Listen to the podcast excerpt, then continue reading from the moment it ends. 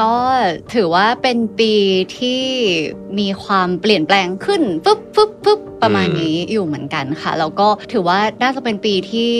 เหนื่อยและหนัก สำหรับเฟือง มีเรื่องอะไรที่คิดว่าเป็นเรื่องใหญ่ ๆ ที่น่าสนใจไหม่เป็นเป็นเรื่องราวที่แบบอยากเล่าต่อ จริง ๆ มีหลายแองเกิลมากเลยค่ะพี่แท็บอืมแต่ว่าจริง ๆ ถ้าเป็นเรื่องที่หนักที่สุดที่คิดว่า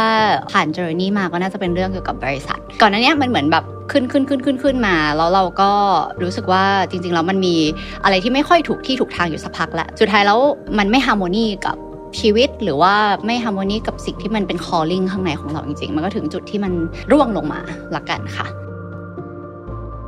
ในในภายใต้บริษัทหรือด้านการงานที่มันอาจจะดูล่วงลงมา แต่เฟื่องรู้สึกว่ามันเป็นโอกาสที่เฟื่องได้เข้าไปคอนเน็กกับ inner self อืมมากขึ้นเยอะมากเลยค่ะพี่แท็บเฟื่องว่าเราก็ต้องเรียนรู้ไปเรื่อยๆ ในความเป็นมนุษย์ของเรา แล้วก็ณปัจจุบันสิ่งที่เฟื่อง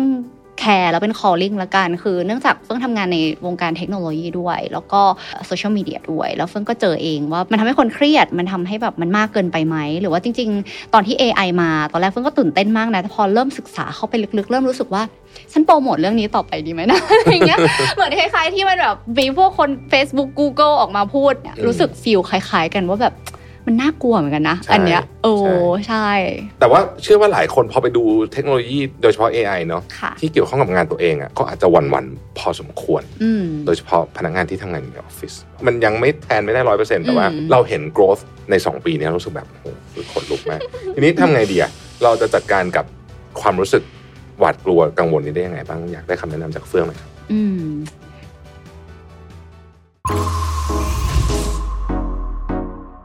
Mission to the Moon. Continue with your mission. มุ่งสู่ความสำเร็จของปีนี้ไปกับ Life by Design คอร์สที่จะพาคุณไปพิชิตเป้าหมาย และวางแผนชีวิตที่สมดุลไปกับผม รวิทย์หานุสาหะแล้วพบกันนะครับ ในยุคที่เทคโนโลยีเติบโตอย่างรวดเร็วนะครับมนุษย์เราก็มีเครื่องมือเข้ามาช่วยให้ชีวิตสะดวกสบายมากขึ้นทำงานได้ง่ายมากขึ้นนะครับแต่ในขณะเดียวกันเนี่ยก็มีอีกหลายคนที่กำลังเผชิญความรู้สึกเครียดกังวล หรือแม้แต่ตื่นเต้นมากเกินไปจนบางครั้งเรามีคำถามว่า เรากำลังปล่อยให้เทคโนโลยีบงการชีวิตเราจนบั่นทอนความสุขของเราไปหรือเปล่า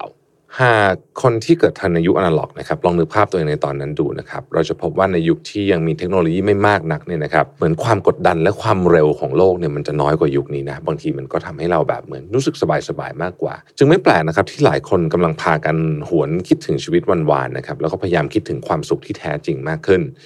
เมื่อเราพูดถึงเรื่องความสุขกับเทคโนโลยีเนี่ยนะครับเชื่อว่านะครับจะมีชื่อของคนคนหนึ่งที่เรียกได้ว่าเป็นคนทำงานที่อยู่ในแวดวงของเทคมานานนะครับแล้วก็มีการเปลี่ยนแปลง ในชีวิตในช่วงปีที่ผ่านมาพอสมควรนะครับ วันนี้ผมเลยอยากจะชวนแขกรับเชิญของเรานะครับ คุณเฟื่องเฟื่องระดาสารณีนะครับมาแชร์ชีวิตและมุมมองต่อเทคโนโลยีไปด้วยกัน ปัจจุบันคุณเฟื่องเป็น CEO และ Founder ของ Flourish Digital นะครับหรือว่าระดานั่นเองสวัสดีคุณเฟื่องครับ สวัสดีค่ะพี่แท็บสวัสดีครับ โอ้ก็วันนี้จริง ๆ อยากจะชวนเฟื่องมาคุยหลายเรื่องเลยนะครับ แต่ว่า อาจจะอยากให้เริ่มต้นจากว่าเอ่ออัปเดตชีวิตให้เราฟังหน่อยได้ไหมปีที่ผ่านมาเป็นยังไงบ้าง ก็ถือว่าเป็นปีที่มีความเปลี่ยนแปลงขึ้นปึ๊บปึ๊บปึ๊บประมาณนี้อยู่เหมือนกันค่ะ แล้วก็ถือว่าน่าจะเป็นปีที่เหนื่อยและหนักสำหรับอืมเฟืองค่ะ ครับ มีมีเรื่องอะไรที่คิดว่าเป็นเรื่องใหญ่ ๆ ที่ที่น่าสนใจไหมเป็นเป็นเรื่องราวที่แบบ อยากเล่าต่อ จริง ๆ มีหลายแองเกิลมากเลยค่ะพี่แท็บอืมแต่ว่าจริง ๆ ถ้าเป็นเรื่องที่หนักที่สุดที่คิดว่าผ่านเจอร์นี่มาก็น่าจะเป็นเรื่องเกี่ยวกับบริษัทอืมที่ที่เหมือนกับ ก่อนหน้านี้มันเหมือนแบบขึ้นขึ้นขึ้นขึ้นขึ้นมา แล้วเราก็รู้สึกว่าจริง ๆ แล้วมันมีอะไรที่ไม่ค่อยถูกที่ถูกทางอยู่สักพักแหละ แต่เราก็รู้สึกว่าเราพยายามโฮประคองทำทุกอย่างในแบบนั้น แต่ว่าพอถึงจุดที่มันสุดท้ายแล้วเออมันไม่ฮาร์โมนีกับ ชีวิตหรือว่าไม่ฮาร์โมนีกับสิ่งที่มันเป็น calling ข้างในของเราจริง ๆ มันก็ถึงจุดที่มัน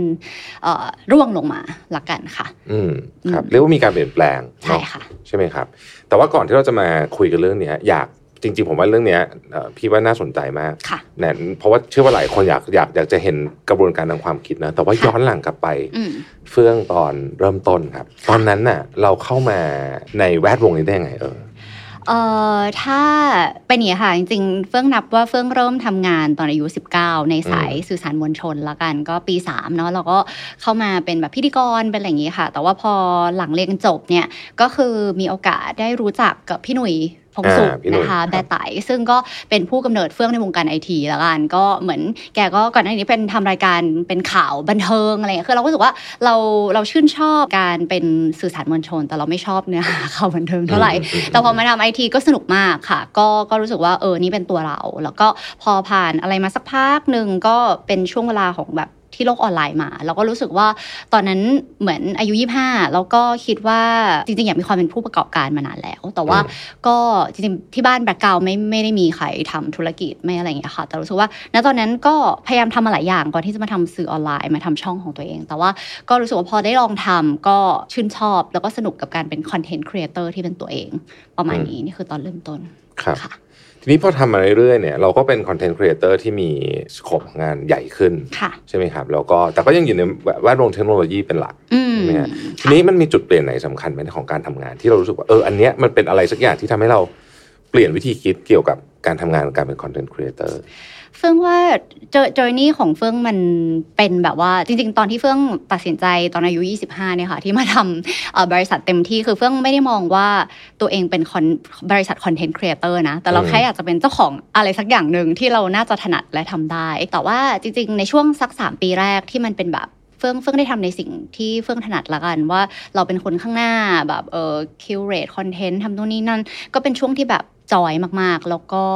ทำมาจนมันแบบ เราจริงๆ เราไม่เคยคิดเลยว่าเราจะมาถึงจุดนี้ได้อะในในความที่แบบเอออยู่ดีเอ้ยมันคืออะไรว่ามีคนติดตามเฮ้ยมีลูกค้าติดต่อมาอะไรอย่างเงี้ยเออแต่พอถึงช่วงหนึ่งก็เป็นช่วงที่บริษัทค่อนข้างโต คนก็เริ่มรู้จักเยอะขึ้นอะไรเงี้ยค่ะ แล้วเราก็รู้สึกว่าในฝั่งของเราเรามีการ promise กับ คล้ายๆ ทีมล็อตแรกของเราที่เราชวนมาอะไรเงี้ยความความความรู้สึกของเฟื่องมันก็เลยประมาณสองสามอย่างก็คือชอบชอบสิ่งนี้จังเลย รู้สึกมีสิ่งที่เราสัญญากับพนักงานล็อตแรกเอาไว้ว่าแบบเออมากับเรา ตอนนั้นเราก็รู้สึกว่าเราเราไม่มีอะไรในความรู้สึกของเรา เออแล้วก็มีเรื่องตอนที่เป็นเป็น feeling ว่าแล้วเราจะพาบริษัทนี้ไปต่อยังไง คือเพราะว่าเฟื่องเป็น single founder เนาะมันมันจับพลัดจับผลูเฟื่องไม่มี ผู้ช่วยแล้วเฟื่องไม่มีประสบการณ์อะไรเลยอืมแล้วก็เป็นจังหวะที่จริง ๆ ถ้าพูดถึงในแวดวงธุรกิจเฟื่องก็จะมาสายเทคโนโลยี ก็จะเป็นแบบธุรกิจแนวสตาร์ทอัพนั่นคือค่อนข้างเกือบจะเป็นธุรกิจประเภทเดียวที่เราได้คลุกคลีใกล้ชิดแล้วกันค่ะ เราก็จะแบบรู้เส้นทางของการเป็นธุรกิจแบบสตาร์ทอัพว่ามันคือการที่ทำไปสักพักหนึ่งอะมี investor สนใจมาลงทุนขยาย ขยายไปอะไรเงี้ยแล้วก็ประกอบกับโชคดีที่เฟื่องก็มีพี่ที่เขาคงเห็นว่าสิ่งที่เราทำมาตอนเปลี่ยนจากเฟื่องระดาเป็นระดา เริ่มมีสาวๆ มาข้างหน้าเยอะขึ้นอะไรเงี้ยค่ะแล้วก็เราเห็นตรงกันว่าธุรกิจ KOL มันกำลังจะมาอะไรประมาณเนี้ยแล้วเราก็เลยรับนักลงทุนเข้ามาเออในในช่วงนั้นเพราะเฟื่องแต่รับมาด้วยโจทย์ที่ว่าจริงๆเฟื่องไม่ต้องการเงินลงทุนแต่เฟื่องต้องการคนมาช่วยทำงาน แล้วเฟื่องก็ต้องการคนที่เฟื่องเชื่อว่าศักยภาพของบริษัทไปต่อได้ แต่เฟื่องรู้สึกว่าด้วยลำพังเฟื่องเฟื่องไปไม่ได้ละเออแล้วก็เลยเลือกที่จะรับนักลงทุนเข้ามา แต่ว่าทีเนี้ยค่ะจริง ๆ มันก็ระหว่างทางนี้แหละ มันเลยเริ่มเป็นจุดที่จากที่เราเป็นเจ้าของคนเดียวเอออาจจะมีตะขุกตะขักบ้างแต่เรามีวิธีบริหารของเรา พอเรารับออนักลงทุนเข้ามาซึ่งเขาไม่ผิดอะไรเลยเขาดีมากเขาช่วยทุกๆอย่างเขาเติมในสิ่งที่เราขาดอะไรเงี้ยค่ะ แต่ว่าพอเหมือนเหมือนมันมีจังหวะที่พอทำไปสักพักเฟื่องรู้สึกว่าเฟื่องอาจจะด้อยค่าในสิ่งที่มันเป็นการนำพาเรามาถึงจุดเนี้ยมากเกินไปเหมือนกับ เหมือนกับลืมลืมข้อดีของสไตล์การบริหารของตัวเองหรืออะไรบางอย่าง เพราะเรามองว่าอืมโอเค บริษัทที่จะไปต่อมันก็ต้อง scalable อืมมันต้องเป็นระบบ มันต้องอะไรอย่างเงี้ยค่ะ แล้วก็เลยมันก็เลยมีความแบบ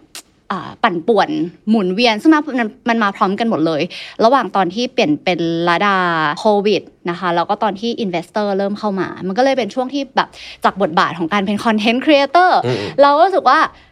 เราเป็น CEO เหมือนเราต้องรับบทเนี้ย ซึ่งจริงๆแล้ว ไม่ได้แบบสมัครใจเท่าไหร่แล้วก็แบบทำทำทำทำมาเรื่อยๆแล้วซึ่งรู้สึกว่ามันอาจจะเป็นจุดหนึ่งเหมือนกันที่มันเป็นการฝืนเราใช่ค่ะครับนะ combination ตอนนี้ตอนเริ่มตอนตอนเป็นรัดดาตอนโควิด แล้วก็ตอน investor เนี่ยตอนนั้นยัง ยังทำคอนเทนต์เยอะเท่าเดิมไหมเยอะเฟื่องเฟื่องทำเยอะแต่ว่าเป็นอย่างนี้ระหว่างทางเมื่อก่อนตอนที่เฟื่องเป็นหน้ากล้องคนเดียวอืมอย่างเงี้ยค่ะอืมคือก็ก็ทำแหลกเออแต่ว่าจังหวะที่ตัดสินใจที่อยากจะทำเป็นระดา ก็รู้สึกว่าสองเรื่องอยากสนับสนุนผู้หญิงด้วย แล้วก็อีกอันนึงก็คือเอออยากให้มีคนมาช่วยเล่าเรื่องเพิ่มขึ้นด้วย แต่ทีเนี้ยพอเราดึงคนเข้ามามันก็มันก็มีแบบเส้นทางระหว่างทางเนาะทั้งแบบลูกเพจลูกค้าอย่างเงี้ยค่ะเขาก็จะบอกว่าเหมือนเขาก็จะเปรียบเทียบเรากับคนใหม่อะ เออมแล้วเราก็เลยรู้สึกว่าโอเค อ่า ถ้าถ้าเราอยาก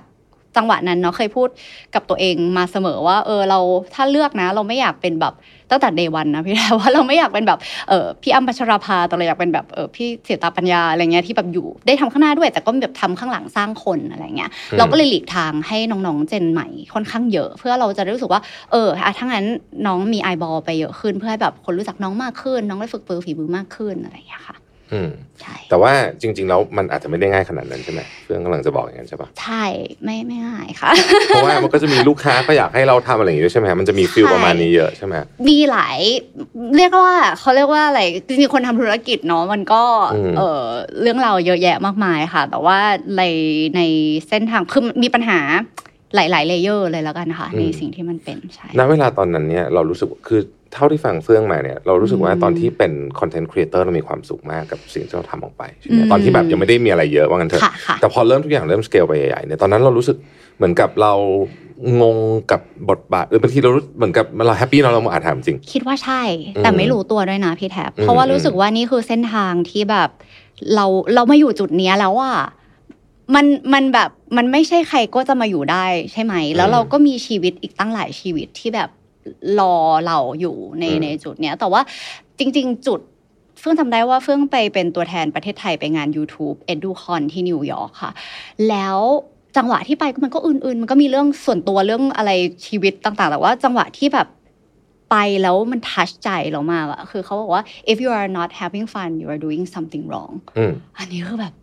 เออฉันนี่หว่าอย่างเงี้ยแต่ตอนนั้นก็ยังหาไม่เจอนะคะว่าอะไรกันแน่แล้วก็อาจจะเจอแต่ก็ไม่อยากไม่อยากยอมรับเต็มที่เพราะรู้สึกว่าไม่เราก็ต้องไปต่อดีอะไรประมาณเนี้ยค่ะอืมจริงๆมีครีเอเตอร์เยอะเหมือนกันนะที่ที่เราไปดูระดับโลกนะยิ่งช่วงเนี้ยมีมีคนออกมาพูดประเด็นนี้ค่อนข้างเยอะว่าวันหนึ่งเขาก่อนอันนี้เขาเคย happy มากๆ แล้วเขารู้สึกว่าสิ่งที่เขาทำเนี่ยมันมีประโยชน์มีอะไรมาก แต่ว่าพอมาถึงจุดหนึ่งที่ มันมี stage ใหญ่ขึ้นเรื่อยๆใช่ไหมก็จะมีความกดดันในบางมุมที่เรานึกไม่ถึงเหมือนกัน ใช่ จริง ๆ ทั้งทั้งงานนั้นนะคะพี่แท็บอืมเขาจะพยายามพูดถึงเรื่องว่า you อย่าไปแคร์พวกยอดพวกอะไรทั้งหลาย แต่ให้หา purpose ทุกคนทุก speaker บนเวทีพูดเรื่องเดียวกันเฟื่องก็รู้สึกว่ามันก็เป็นโมเมนตัมรวมไปถึงคุยกับเพื่อนยูทูบเบอร์ก็หลายคนก็ ใช่ แต่ว่าพอเออพอยอดเราตกเราเครียดมาก ก็ใช่มันก็นิดหนึ่งมันก็นิดหนึ่งใช่ไหมใช่ค่ะเอออมก็ ในมุมของของของของการเจริญเติบโตมาในค่ะในแวดวงเทคโนโลยีเนี่ยก่อนจะเราไปเราจะไปถามเรื่องอื่นเนี่ยอยากจะถามนิดนึงว่าอืมคือเนื่องจากเฟื่องใกล้ชิดกับวงการนี้มากเนี่ยค่ะช่วงเนี้ยมันจะมีจริงๆ พี่คิดว่าประมาณสักสองปีที่ผ่านมาเนี่ยอืมมันจะมีฟิลหนึ่งที่รู้สึกว่าคนรู้สึกเครียด เหนื่อยเพราะตามเทคโนโลยีไม่ทัน ก่อนหน้านี้มันก็อาจจะเป็นเทคโนโลยีทั่วๆไปที่อาจจะไม่ได้เกี่ยวกับชีวิตมาก แต่ช่วงนี้มันเริ่มเกี่ยวกับเรามากขึ้น คือจริงๆมันเกี่ยวอยู่แล้ว แต่ตอนเนี้ยมันเกี่ยวกับงานเราเลยอืมแบบโดนงานตรงอืมๆซึ่งความอินสิเคียวของผู้คนก็เริ่มเกิดขึ้นเยอะมากค่ะแล้วทุกวันเราก็จะเห็นข่าวว่าไอ้นี่มันทำไอ้นี่เก่งกว่าคนอีกแล้วหน้าอะไรเงี้ย AI ใหม่ๆเลยพวกเนี้ยค่ะเฟื่องมองเรื่องนี้ยังไงบ้าง เฟื่องรู้สึกไม่ต่างจากทุกคนอืมเราเฟื่องก็รู้สึก ว่าในฐานะที่เราเป็นสื่อออนไลน์ด้านนี้ ที่แบบเราโปรโมทเทคโนโลยีสุดๆ เราความเครียดคูณเข้าไปไม่รู้กี่เท่า แล้วเฟื่องก็รู้สึกว่าจริงๆจริง ๆ มันเป็นช่วงที่เออถ้ามีใครที่ติดตามช่องเฟื่องละกันช่วงนี้เฟื่องหายหายไปเนาะเออเพราะว่าต้องรู้สึกว่ามันเป็นช่วงที่เฟื่องต้องคิดทบทวนอย่างแท้จริงว่าสรุปแล้วเรามีชีวิตอยู่บนโลกนี้ในการทำคอนเทนต์ ด้านเทคโนโลยีหรือว่าการทำงานเนี่ยไปไปเพื่ออะไร เพราะก่อนอันนี้เฟื่องก็จะเป็นตอนที่พลังเยอะๆเนาะพี่แท็บเราก็ตื่นเต้นกับกับเทคโนโลยีใหม่ๆ แล้วก็จะคอยแบบเฮ้ยบอกทุกกระบอกเสียงทำทุกอย่าง แต่ว่าช่วงโควิดนี่แหละ มันอืมเหมือนกับมันทั้งอัตราเร่งมันเพิ่มขึ้น หรือว่าคนมองเห็นความเป็นจริงมากขึ้นในหลาย ๆ อย่างมันมีเอ่อเทคโนโลยีที่มันพัฒนาอยู่แล้วอยู่ดีมันก็ตุ้มขึ้นมาในทุก ๆ อย่าง แล้วก็ถ้าสมมติว่าเราเลือกที่อยากจะตามเทคโนโลยีทุกเรื่องอะค่ะ เฟื่องว่าเราเราก็ไม่ได้หรอกเราก็เครียดเพราะสุดท้ายมนุษย์ก็ยังเป็นมนุษย์ สุดท้ายเฟื่องกลับมาถามตัวเองเฟื่องได้คำตอบ จริงๆมันมันตั้งแต่ day one แล้วที่เฟื่องรู้สึกว่าเฟื่องสนใจเรื่องเทคโนโลยีเฟื่องสนใจเพราะว่าเฟื่องเชื่อว่ามันจะทำให้ชีวิตมนุษย์ดีขึ้น ยังไงเฟื่องก็เชื่อว่ามนุษย์ควรเป็นแกนของเรื่องนี้เออเพราะว่ามนุษย์ก็คือมนุษย์อยู่ดี แล้วเทคโนโลยีควรมีมาเพื่อทำให้เราเหลือเวลาไปใช้ชีวิตแบบมนุษย์มากยิ่งขึ้นอืมมากกว่าที่แบบจะไปวิ่งตามแล้วมันแล้วก็กลายเป็นแบบ เครียดกว่าเดิม เออ ก็จริงนะ แต่เพราะตอนนี้เราดูเหมือนว่าเราจะใช้ชีวิตแบบมนุษย์เวอร์ชันเก่าๆเนี่ยน้อยลงมากกว่า ใช่ใช่น้อไหมยลฮะงอย่างมือถืออย่างเงี้ยมันก็เป็นอืมของที่แบบ very addictive เนาะเสพติดอืมมากๆเลยจนแบบหลายคนก็แม้รู้ว่าฉันจะต้องไปทำอย่างอื่นแล้วค่ะแต่ก็ยังคงถ่ายมัต่อไป เออ มันมี incentive อยู่ตรงนั้นเยอะหน่อย เออเออใช่ ไม่เหงาไม่เหงาจริงค่ะอะมาพูดถึงเรื่องความเหงาน่าสนใจนะมุมมองอืมของคนเกี่ยวกับเรื่องความเหงาก็เปลี่ยนไปเยอะมากเลยเนาะค่ะ สมัยก่อนเราคิดว่าเราน่าจะเหงากว่านี้ แต่ว่ามนุษย์สมัยก่อนเนี่ยสามารถอยู่เฉยๆเป็นสักครึ่งชั่วโมงชั่วโมงได้เดี๋ยวนี้เราแบบสองนาทีก็ไม่ไหวแล้ว ใช่ค่ะ ทีนี้กลับมาที่กลับมาที่งานของเฟื่องคอืรับมแล้วมันมีจุดเปลี่ยนอะไรที่รู้สึกว่าเอาล่ะ ตอนเนี้ยเราต้องมานั่งคิดทบทวนจริงจังละอืมจริง ๆ เอ่อ มีมี calling หลาย ๆ รอบค่ะพี่แทบเพราะว่าภายใต้เอ่อบริษัทที่เหมือนกับมันโตโตไวอะโตไวเกินคนโตไวเกินเฟื่องด้วยแล้วก็โตโตไวเกินกว่าที่เราจะรับไหวมันก็มีปัญหาภายในที่ที่ที่เกิดขึ้นอยู่อยู่บ้าง แล้วเราก็มีความแบบ เออเคยเคยคุยกับทีมบริหารว่าแบบจริง ๆ แล้วเออเอาแค่ความจำเป็นก่อน จริง ๆทำมีเดียแค่ประมาณเฟื่องเนี่ย มันอาจจะถ้าเลือกได้ถ้าแบบรัดเข็มขัดหรืออะไรกว่านี้เราอาจจะไม่ได้ต้องมีทีมงานเยอะขนาดนี้ เพราะว่าตอนนั้นที่เฟื่องไปเฟื่องก็แบบแต่ห้าสิบกว่าคนอะไรเงี้ยค่ะ แล้วก็ ก็มันก็ไม่ทั่วถึงอะจริงๆมันก็รู้สึก calling อะไรสักพักหนึ่งแล้วแหละ แต่ว่าเราเองก็ก็สุดท้ายเคยมีความคิดว่าเอ๊ะต้องเล y off ไหมต้องต้องตัดคนเคยมานั่งทำจริงจังเออคิดแล้วคิดอีกอะไรเงี้ยแต่ว่าสุดท้ายก็คือเราคิดเป็นเป็นจุดเขาเรียกว่าอะไร จุดทั้งเป็นจุดแข็งและจุดอ่อนของของผู้บริหารหญิงมาคะที่เราก็รู้สึกว่าเราก็มีเขาเรียกว่าอะไรความผูกพันกับกับกับคน แล้วก็เราก็รู้สึกว่าเราเป็นนักให้โอกาสอะไรประมาณเนี้ยแต่พอแบบเหมือนเราอยู่ในวังวนที่เราจริงๆมี calling ตั้งนานแล้ว อืม ว่าแบบมีอะไรสักอย่างต้องเปลี่ยน แต่ก็ไม่ทำสักทีเออมอยู่ประมาณแบบเก้าเดือนจริงๆเด็กคลอดได้เลยนะคะ คนหนึงแต่ว่าเราเราก็เออสุดท้ายมันก็เหมือนกับเราก็เลยคุยเปิดใจ เออว่าแบบ ให้เราก็รู้ว่าภายใต้สิ่งเนี้ยหลาย ๆ ครั้งเราก็อาจจะยังมันเหมือนปัญหามันเยอะมากๆ หลาย ๆ เลเยอร์เราก็รู้สึกว่าเออเราอยากรู้ว่าใครจะไปต่อกับเราใครไม่ไปต่ออะไรเงี้ยแล้วก็มีการแบบให้ให้บริเทียเป็นการที่ต้องใช้เวลาแหละ แต่ว่ามันก็เป็นจังหวะที่เราก็ทำได้ดีที่สุดนะ ช่วงนั้นที่เรามีข้อจำกัดอื่น ๆ ของชีวิตด้วยอะไรเงี้ยค่ะ ครับอืมอยากอยากแงะตรงนี้นิดหนึ่งเพราะว่าอืมคิดว่าเป็นหัวใจสำคัญเนาะของค่ะของเรื่องราวที่เราคุยกันในวันนี้ค่ะคือ เชื่อว่าคนส่วนใหญ่ที่อาจจะเริ่มทำกิจการของตัวเองหรืออะไรก็อยากจะให้ธุรกิจมันโตคนเปิดเพราะฉะนั้นหนึ่งในหนึ่งในวิธีการวัดการเจริญเติบโตก็คือเรื่องของคนก็เป็นอืม factor หนึ่งใช่ไหมครับค่ะเราสามารถพูดแบบนี้ได้ไหมว่า จากตอนที่เราเคยมีกันสมมติห้าคนอืมกับตอนที่มียี่สิบอืม culture ก็ไม่เหมือนกัน แต่อืมยี่สิบเราอาจจะยังพอแบบ ทั่วทั่วถึงจะคำว่าทั่วถึงเนี่ยเป็นคำที่พี่ชอบมากนะแต่พอมันขยับเป็นห้าสิบเนี่ยจะเริ่มลำบาก แล้วเพราะพี่เคยได้ยินคำพูดหนึ่งของของเพื่อนพี่ที่บอกว่าแค่บริษัทเพิ่มชั้นแค่ชั้นหนึ่งอะหมายถึงว่าพนักงานเพิ่มนี่ต้องไปเพิ่มอีกฟลอร์หนึ่งเนี่ย culture คือแบบเละไปเลย แล้วก็ค่ะเหมือนแบบ manage ไม่ได้แล้วอะไรอย่างเงี้ยใช่เออใช่ใช่ไหมมันเป็นอย่างนั้นไหมเป็นค่ะ เป็นเลย เพราะว่าจริง ๆ เฟื่องก็รู้สึกว่าเฟื่องเฟื่องโตแบบออร์แกนิกอะหมายถึงว่าอืมโตแบบไม่ค่อยได้วางแผนเท่าไหร่นี่ก็เป็นจุดจุดบอดอันหนึ่งละกันที่เฟื่องก็รู้สึกว่าจริงๆเฟื่องทำธุรกิจเฟื่องเหมือนเป็นตาน้ำอะพี่แท็บเหมือนเฟื่องแค่แบบมีมี inner ของเฟื่องว่าเฟื่องอยากแบบเอ่อเห็นคนที่เป็นผู้หญิงได้มีอาชีพ ตรงนี้อยากให้เรื่องเทคโนโลยีมันเข้าใจง่ายมากขึ้นอะไรเงี้ยแต่ไม่มีค่าปลายทางว่าเราจะไปไหนอืมแล้วพอมันขยายแบบออร์แกนิกอะแล้วแล้วจังหวะที่ระหว่างทางมันก็ต้องมีการปรับเปลี่ยนไปตามโลกที่มันหมุนเร็วใช่ไหมคะใช่แล้วก็พอที่มันยังเป็นกลุ่มคนเล็กๆไซส์สักประมาณใกล้ๆ30เนี่ยยังพอโฮได้ เพราะเราก็มีคนที่แบบพอสื่อสารเป็นข้อกลาง แต่ก็มีปัญหาได้ แต่พอแบบมันไป50อะแล้วเฟื่องเฟื่องว่ามันมีความพลาดที่เฟื่องเป็น lesson เลยหลายๆอย่างนะเพื่อจะมีประโยชน์กับคุณผู้ฟังของ Mission to the Moon นะคะ ก็คือเฟื่องคิดว่าจังหวะการที่วางแผนแล้วก็การ transition ของเฟื่องอาจจะไม่แข็งเพียงพอ ตอนที่แบบรับนักลงทุนเข้ามาคือเราก็ทางนั้นไปขยายแล้วก็แบบมีเอ่อ น้องมาช่วยช่วยดูช่วยรัน แล้วก็เราก็มีเฮดต่างๆ ซึ่งจริงๆก็ส่วนใหญ่ก็ออร์แกนิกเหมือนกันคือโตมาจากคนทำงานนี่แหละ พอแบบห่างกับเขามากขึ้นสื่อสารน้อยลงมีอะไรเปลี่ยนแปลงเริ่มมีทีมบริหารเข้ามา มันเลยเกิดความไม่เข้าใจกันค่อนข้างเยอะอืมใช่ค่ะพี่แท็บแล้วก็ก็บางทีก็อาจจะแบบ เออ อืม เกินเยียวยาหมายถึงว่า ในเชิง ในเชิงเขาเรียกว่าอะไรอะความรู้สึกของของน้องๆหรืออะไรอย่างเงี้ยอืมอืมใช่ค่ะ แต่ตอนนี้เราก็เหมือนกับจัดการได้ละแล้วก็กลับมาอืมอยู่ในจุดที่เราค่อนข้างจะ happy ขึ้นไหมส่วนตัวคิดว่า harmony ขึ้นเยอะพี่แท็บอืมเพราะว่าถ้ามองก่อนหน้านี้เหมือนเฟื่องรู้สึกว่าเฟื่องเฟื่องพยายามแบกอะไรอยู่สักอย่างที่จริงๆมันก็ไม่ค่อยสอดคล้องกับภาพใหญ่ของชีวิตอยู่แล้ว ทีนี้โอเค เราได้เห็นมุมมองเยอะแล้วผมคิดว่านี้เป็นเป็นเป็นเรื่องราวที่น่าสนใจ เพราะว่าหลายคนอยู่ในสถานการณ์แบบนี้เหมือนกันเนาะอาจจะไม่ได้แองเกิลนี้ เหมือนกัน แต่ว่ามันจะมีจุดแบบเนี้ยที่ถ้าสมมติว่ามีอะไรอยู่ในใจเนี่ยก็ค่ะก็ต้องต้องพยายามหาให้เจอนะว่ามันคืออะไรยเรื่องพาะไม่นี้มัจะเป็นเป็นเรื่องลากไใหญ่จริง ๆ พี่แทบแล้วเฟื่องอืมก็รู้สึกว่าในอ่าในในภายใต้บริษัทหรือด้านการงานที่มันอาจจะดูล่วงลงมา แต่เฟื่องรู้สึกว่ามันเป็นโอกาสที่เฟื่องได้เข้าไปคอนเน็กกับ inner self อืมมากขึ้นเยอะมากเลยค่ะพี่แทบเพราะว่าสุดท้ายเหมือนกับก่อนหน้านี้เราพยายามแก้ด้วยการใช้สมองเนาะเราก็คิดว่ามันต้องมันต้องทำยังไง คิดแล้วคิดอีกคิดจนมันมันมันหมดแล้วอะมันหมดกอกสติปัญญาของเราแล้ว แต่ว่าเฟื่องเฟื่องก็ได้มีโอกาสแบบจริง ๆ พวกเพื่อนเฟื่องหลาย ๆ คนนะคะเขาก็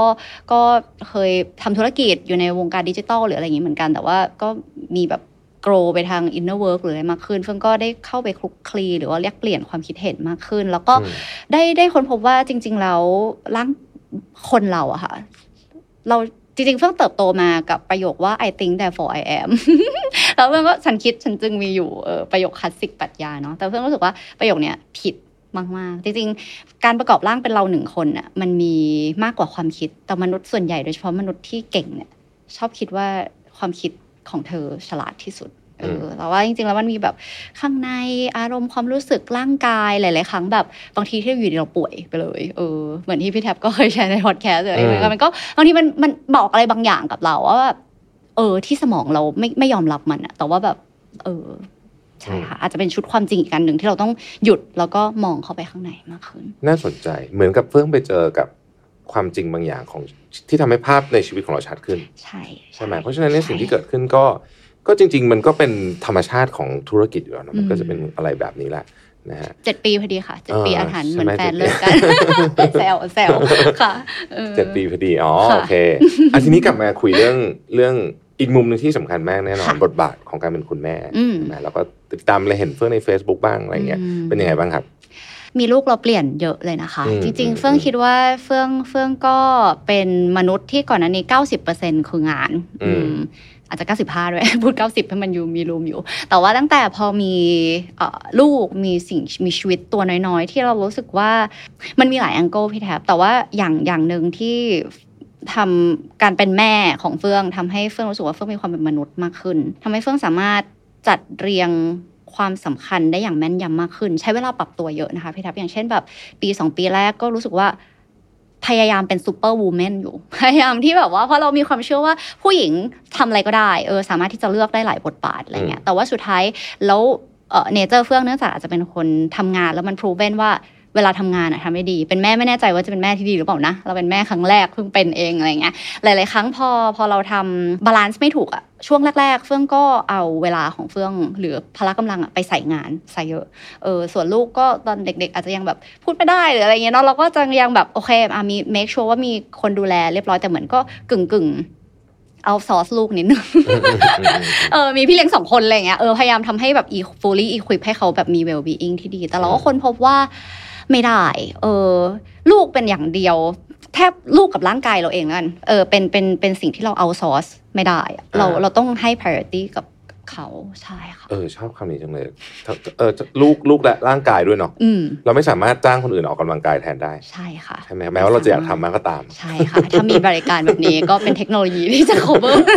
เซลล์เอเซลอล์แต่ว่าในในลักษณะของเออจริงนะเพราะว่างานเนี่ยหลายๆอย่างจริงๆ แทบจะเกือบทุกอย่างเลยมันสามารถให้คนอื่นทำได้ใช่ที่ต้องทำมีไม่เยอะ ซึ่งไม่เห็นสิ่งนี้เพราะชอบทำงานมากแล้วก็อ่าชอบโฮแต่ว่าถ้ามองให้ลึกๆ จริง ๆ อะเออถ้าเรียงใหม่ก็ตอนนี้เป็นช่วงที่แบบพอสักหกเดือนมาเนี้ยค่ะ ที่เพิ่งหายหายๆไปจากหน้าจอ content หรืออะไรก็แล้วแต่เพิ่งก็ไปเรียงจริง ๆ นะ เพราะว่า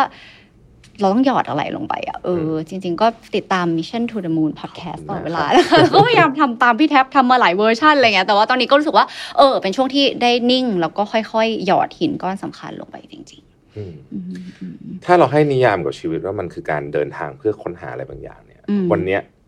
เฟื่องคิดว่าเฟื่องเดินทางมา ใกล้สิ่งที่อยากจะหาเจอเรื่องหรือจริงๆมันเจอมาตลอดทาง หรือมันเรานิยามชีวิตเป็นยังไง เฟื่องคิดว่าในแต่ละช่วงวัยมีชุดความจริงที่มันค่อยๆ ถูกเปิดเผยออกมาอืมช่วงเฟื่องเฟื่องคิดว่าเฟื่องก็ได้ reach จุดในวัยสัก 20-30 ในการที่แบบทำเต็มที่เพื่อหาความหมายบางอย่าง ได้ลองทำในสิ่งที่เราอยากไปทำไปถึงแล้ว แล้วก็คนพบว่าไม่เป็นตัวเอง แล้วก็เอออาจจะไม่ได้เหมาะกับเรา แล้วก็การที่เอออยู่ในสเตจนะตอนเนี้ยค่ะ ก็รู้สึกว่า คือเฟื่องยังไม่แน่ใจนะพี่แทบคือตอนนี้มันก็เป็นช่วงในการที่เฟื่องว่าเราก็ต้องเรียนรู้ไปเรื่อยๆ ในความเป็นมนุษย์ของเรา แล้วก็ในในชุดความจริงที่มันก็จะมีชุดความจริงใหม่เข้ามาลบล้างชุดความจริงเก่าเข้าไปเรื่อยๆ แต่เฟื่องคิดว่าณปัจจุบันสิ่งที่เฟื่อง care แล้วเป็น calling ละกันคือเนื่องจากเฟื่องทำงานในวงการเทคโนโลยีด้วย แล้วก็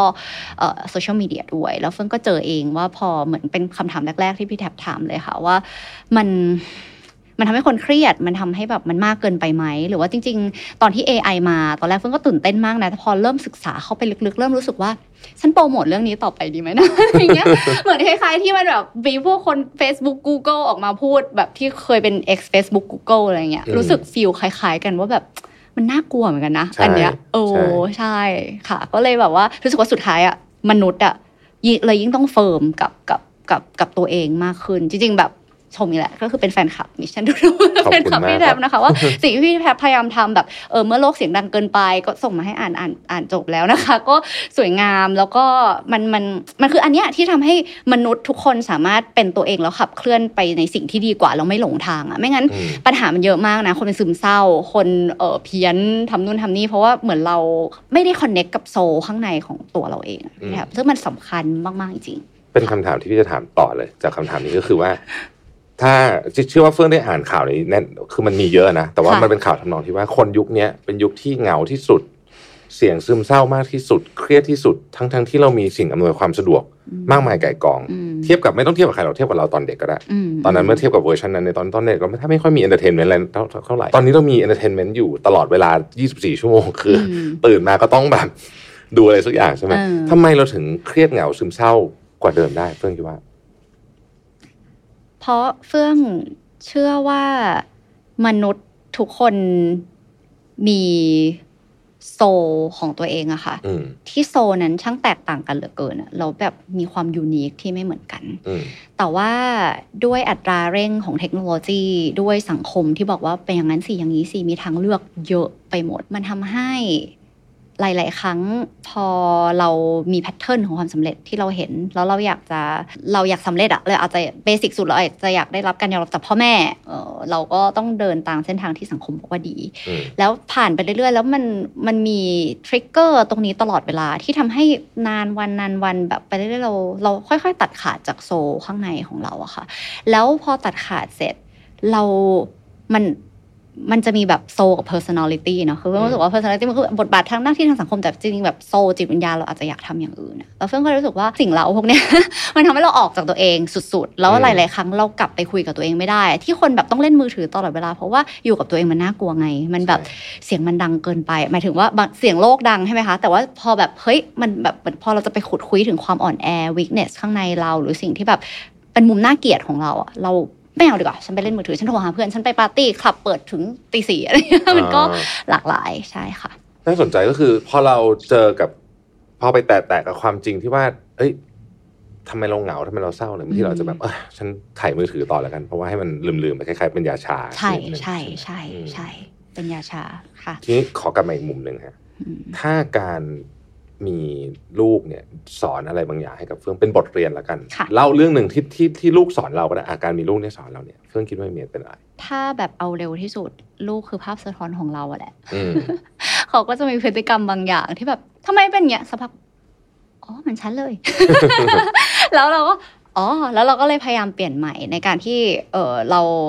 เราก็ เห็นว่าพฤติกรรมนี้ เอ้ย เราเคยทำตอนไหนไหมเราก็พยายามจูนอะไรอย่างเงี้ยค่ะ หรือว่าอีกอันหนึ่งที่สำคัญก็คือ เออคิดว่ามีความเชื่อว่าแบบโซข้างในมันเปลี่ยนได้ เออ ถ้าเราเปลี่ยนวิธีการหรือว่าลองแบบอื่น ๆ อะไรเงี้ยค่ะ เช่นแบบลูกอาจจะวายอยู่ เพราะเราสะท้อนภาพเราอย่างนึงแล้วนะว่าเราเสียงแข็งกับลูกหรือเปล่า เออ ถ้าแบบ เอ๊ะลองจับอารมณ์ดีๆ เออ เป็นอะไรอะไรเงี้ยแบบ ไปหาเขาเย็นๆ พยายาม เอมพัตตีกับเขา มันทำให้เราเห็นภาพชัดมากขึ้น แล้วเฟื่องก็อืมรู้สึกว่าลูกเนี่ย คือเฟื่องเชื่อว่ามนุษย์ทุกคนมี inner child อยู่ในตัวเองอืมที่อืมที่เป็นเด็กคนนั้นที่ก็มีปมมีบาดแผลมีชุดความคิดบางอย่างที่ฝังอยู่ในสมองของเราว่าแบบนี้เท่ากับแบบนี้อะไรอย่างเงี้ยแล้วหลาย ๆ ครั้งเราสร้างตัวตนใหม่ขึ้นมากลบ inner child นั้น แต่ inner child ไม่เคยหายไปไหนถ้ามันเหมือนลิ้นชักที่ถ้าเราปิดไว้เขาก็ดิ้นอยู่อย่างนั้นแหละแล้วยิ่งแบบถูกกระทบเจ็บปวดพฤติกรรมประหลาด มันก็จะออกมาจากอันนั้น แต่การที่เรามีลูกค่ะเหมือนเรามีโอกาสที่ได้เข้าไป connect กับอินเนอร์ช l ของเราเหมือนกัน เพราะนี่คือเหมือนแบบเด็กวัยเดียวกันที่อืมอาจจะมีโอกาสได้พูดคุยกัน แล้วถ้าเราใจเย็นหรืออะไรเพียงพอมันเหมือนมันมันช่วยทั้งคู่นะในการที่แบบเออทำให้เรามีความเป็นมนุษย์มากขึ้น heal ตัวเราเองมากขึ้น แล้วลูกก็เหมือนเติบโตมาได้อย่างถูกต้อง แล้วอันนี้เป็นอีกหนึ่งอย่างด้วยที่เฟื่องรู้สึกว่า พอทำ inner work หรืออะไรเงี้ยเฟื่องก็เฟื่องก็อินกับว่าประสบการณ์ในวัยเด็ก มันช่วยหล่อหลอมความเป็นมนุษย์ในปัจจุบันของเรามาก ๆอะว่าผู้ใหญ่ในวันเนี้ยก็คือเด็กเด็ก เด็กในวันที่แล้วแล้วอืมถ้าเด็กที่เติบโตมากับการที่ไม่ได้รับการใส่ใจ มีบาดแผลบางอย่าง เขาก็จะยิ่งแบบเติบโตมาเป็นผู้ใหญ่ที่มีมีความทุกข์อะไรเงี้ยค่ะเฟื่องก็เลยรู้สึกว่าการใส่ใจกับเด็ก ตั้งแต่เขายังเล็ก ๆ เนี่ยสำคัญที่สุด แล้วก็แบบถ้าถ้าถ้าเราแบบอยากจะสร้าง อะไรที่ที่ที่มันดีขึ้นบางทีเราอาจจะก่อนหน้านี้เฟื่องอาจจะรู้สึกว่าอยากสร้าง Impact ที่มันยิ่งใหญ่อะไรเงี้ยก็ก็ยังอยากมีอยู่แต่รู้สึกว่าเฮ้ยสำคัญที่สุดเราคือแบบ เราก็ต้องเป็นสถาบันครอบครัวนี่แหละ ที่เราเอาซอสไม่ได้ ในการที่ต้องต้องกรูมมิ่งเขาขึ้นมาให้เป็นแบบคนหนึ่งคนที่ที่มีจิตใจเข้มแข็ง เพราะว่าขนาดทุกวันนี้เรายังซึมเศร้าเรายังเหนื่อยขนาดนี้เราโลกข้างหน้าล่ะลูกเราจะต้องอยู่ในแบบไหนสำคัญที่สุดเขาต้องแบบมั่นเชื่อมั่นในตัวเอง แข็งแกร่งกับ สภาวะจิตใจมาก ๆ อะไรอย่างเงี้ยค่ะอืมอืมครับเฟื่องระดาเดินทางมาจนถึงวันเนี้ยมีเรื่องราวต่างต่างต่างๆนานามามากมายเกิดขึ้นในหลายแง่มุมด้วยเราก็รู้สึกว่าเฟื่องได้ตกผลึกอะไรได้หลายอย่างทีเดียวเนี่ยนะฮะอืมก้าวต่อไปเป็นยังไงเหมาะฝันอะไรบ้างต่อจากนี้เฟื่องคิดว่าณตอนนี้ก็ยังเป็นช่วงที่เฟื่องยังยังให้เวลาในการค้นหาตัวเองอยู่นะ แต่ว่ามีมีอันที่เฟื่องเลือกแล้วว่าว่าเฟื่องยังไม่รู้จะทำอะไร แต่ ไม่ทำอะไรแน่ๆมีอืมเออก็รู้สึกว่าจะไม่ทรยศกับความรู้สึกของตัวเองอีกแล้วอืมอืม คือเมื่อมีอะไรบางอย่างที่ขึ้นมาข้างในเราเราจะต้องเคารพมันแล้วฟังมัน เพื่อทำให้ action ของเราที่ออกไปมีพลังมากขึ้น เราจะคิดว่าแนวทางการทำบริษัทใหญ่ ๆ ให้มันสเกลแบบ ไม่ใช่แนวทางของเฟื่อง เฟื่องได้ลองแล้ว เฟื่องอืมคิดว่าสไตล์ ความสำเร็จที่เป็นแบบเฟื่องเฟื่องคิดว่าเฟื่องเหมาะกับดูแลคนไม่เยอะเออให้เขา make sure ทุกคนมีชีวิตที่ดี แล้วก็ได้ทำในสิ่งที่ต้องการประมาณนี้ค่ะ แล้วก็อีกอันหนึงก็คือคิดว่าอยากทำให้สิ่งที่เฟื่องได้ผ่านแล้วก็เรียนรู้มาเนี่ยมันได้ถูกออกไปแล้วเป็นประโยชน์กับคนที่อาจจะมีปัญหาเหมือนเหมือนเหมือนกันไม่มากก็น้อยค่ะ ทุกวันนี้ตอนเราอยู่ข้างหน้ากล้องยังมีความสุขเหมือนเดิมไหมทุกวันนี้ถ้าพูด ถ้ายังทำในเรื่องที่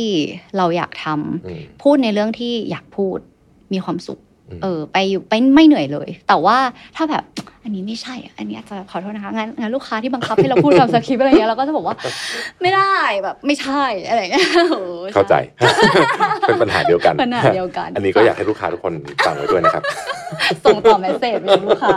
จริงๆแล้วเป็นปัญหาทุกคนเออทุกคนนะ content creator มีปัญหานี้หมดเหมือนกันใช่แล้วก็ทุกคนจะพูดเออแต่ก็น่าสนใจก็คือค่ะจริง ๆ แล้วลึกๆเราเราก็ยังสนุกกับเรื่องเดิมที่เราเคยสนุกเมื่อตอนนั้นแหละใช่ รูปแบบอาจจะเปลี่ยนไปตามเวลาแต่คิดว่าว่า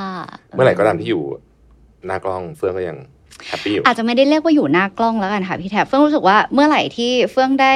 สังคายนาสิ่งที่เฟื่องเรียนรู้มา แล้วเป็นประโยชน์กับคนอื่นอ่าเออแค่นั้นก็มีความสุขจริงๆ แค่เมื่อก่อนคุยวันออนวันกับน้อง แล้วช่วยชีวิตเปิดโลกน้องบางอย่างมีความสุขแล้ว อืมอืมอืมใช่อ่าก็ เป็นเรื่องราวที่น่าสนใจมากแล้วเป็นมุมที่หลายคนอาจจะไม่ค่อยได้ฟังเฟื่องเรื่องนี้นะเพราะส่วนใหญ่เราจะเห็นเฟื่องในแง่มุมของอีกมุมหนึ่งนะครับเออเอออ่าพูดถึงเรื่องเทคโนโลยีพูดถึงเรื่องอะไรต่างๆนานาเนาะค่ะทีนี้สุดท้ายก่อนจากกันวันนี้นะครับค่ะเอิ่มอยากได้คำแนะนำแบบจริง ๆ เลย กลับไปที่เรื่องที่เราคุยกันเมื่อกี้ณวันนี้เนี่ย ผู้คนเครียดและกดดันลึกๆ อาจจะไม่มีใครพูดตรงๆ หลายคนกลัวเอาง่าย ๆ เลย คืออืมกลัวตกงานนะสมมตินะอืมอืมเพราะว่า วันก่อนพี่ไปทำไอหุ่นที่มันพูดแทนพี่พี่ก็รู้สึกว่าอีกไม่นานหรอก ไม่นานหรอกนะ คืออมันหมายถึงว่ามันก็คงจะพูดแทนพี่ได้แล้วอะอ๋อเออพี่รู้สึกว่าแบบเอ๊ะยังไงดีนะอืเอิ่มมแต่ว่าเชื่อว่าหลายคนพอไปดูเทคโนโลยีโดยเฉพาะ AI เนาะค่ะที่เกี่ยวข้องกับงานตัวเองอะก็อาจจะหวั่นๆพอสมควรอืมโดยเฉพาะพนักงานที่ทำงานอยู่ในออฟฟิศเพราะว่าพี่ก็แอบกลัวเหมือนกันว่าโอ้โหมันเก่งมากเลยอะในหลายมุมแล้วก็ยังไม่มันยังไม่แทนไม่ได้ร้อยเปอร์เซ็นต์แต่ว่าอืมอืมเราเห็น growth ใน 2 ปีเนี้รู้สึกแบบโอ้โหขนลุกมาก ทีนี้ทำไงดีอะเราจะจัดการกับความรู้สึกหวาดกลัวกังวลนี้ได้ยังไงบ้างอยากได้คำแนะนำจากเฟื่องหน่อยครับอืมเฟื่องมองแบบนี้ค่ะ เฟื่องมองว่าจริง ๆ แล้วในในทุกๆความเปลี่ยนแปลง มันมีทั้งดาวไซด์และอัพไซด์อืมเสมอ ดาวไซด์น่ากลัวแน่นอนเออสิ่งที่แบบอยู่ดีพนักงานบัญชีก็คือคลิกแป๊บเดียวไงมันก็ซัมอัพทำทุกอย่างได้หมดแล้วอะไรอย่างเงี้ยน่ากลัวมากน่ากลัวมากจริง แต่เฟื่องก็รู้สึกว่า เออ ถ้าโลกมันหมุนไปเสมอค่ะ แล้วก็ถ้าเรายังยึดโอบกอดว่าไม่ฉันจะต้องแบบนี้เท่านั้นก็ก็ใช่เราก็จะต้องถูก replace แหละ แต่ว่าในระหว่างทางคือเฟื่องมองเฟื่องยังด้านแม้จะกลัวเทคโนโลยี แล้วก็รู้สึกว่าตอนนี้มันเริ่มไปซะไกลแล้ว แต่เฟื่องรู้สึกว่าด้านที่ยังดีมากๆของมัน คือการที่แบบ เอ้ย ถ้างั้นเราก็ open for new opportunity ได้อีกเยอะ ๆ สิ ต้องถามว่าการการมีงานอยู่ สำหรับเราความหมายของการทำงานมันคืออะไรอะอืมเงินอะเป็นเรื่องหนึ่งสังคมสังคมในที่นี้คือแบบเพื่อนร่วมงานเลยอะไรเงี้ยนะคะแล้วก็อาจจะแบบสิ่งที่ได้รับการยอมรับในในสิ่งที่เขาว่าดี สุดท้ายเพิ่งว่ามันกลับไปหมดว่า เมื่อเราอาจจะตกผลึกกับตัวเองได้ชัดขึ้นกว่าเนี้ยว่าแบบสรุปเราเราคือใครเราเกิดมาโลกนี้เราอะไรกันแน่แล้วแบบมันอาจจะพบทางใหม่ ๆ ที่ไม่ใช่ที่เดิมที่แบบ มันมีแค่เนี้ยเออเพราะว่าด้วยอัพไซด์ของเทคโนโลยีก็คือเราทำอะไรได้อีกเยอะมาก เราใช้ AI เราจะเป็นแบบโซโล่องค์ประกอบก็ทำได้นะ ถ้าเราศึกษาเพียงพอเรามีพลังใจในการทำอะไรเงี้ยแต่ว่าแน่นอนมันน่ากลัวอืมแต่ว่า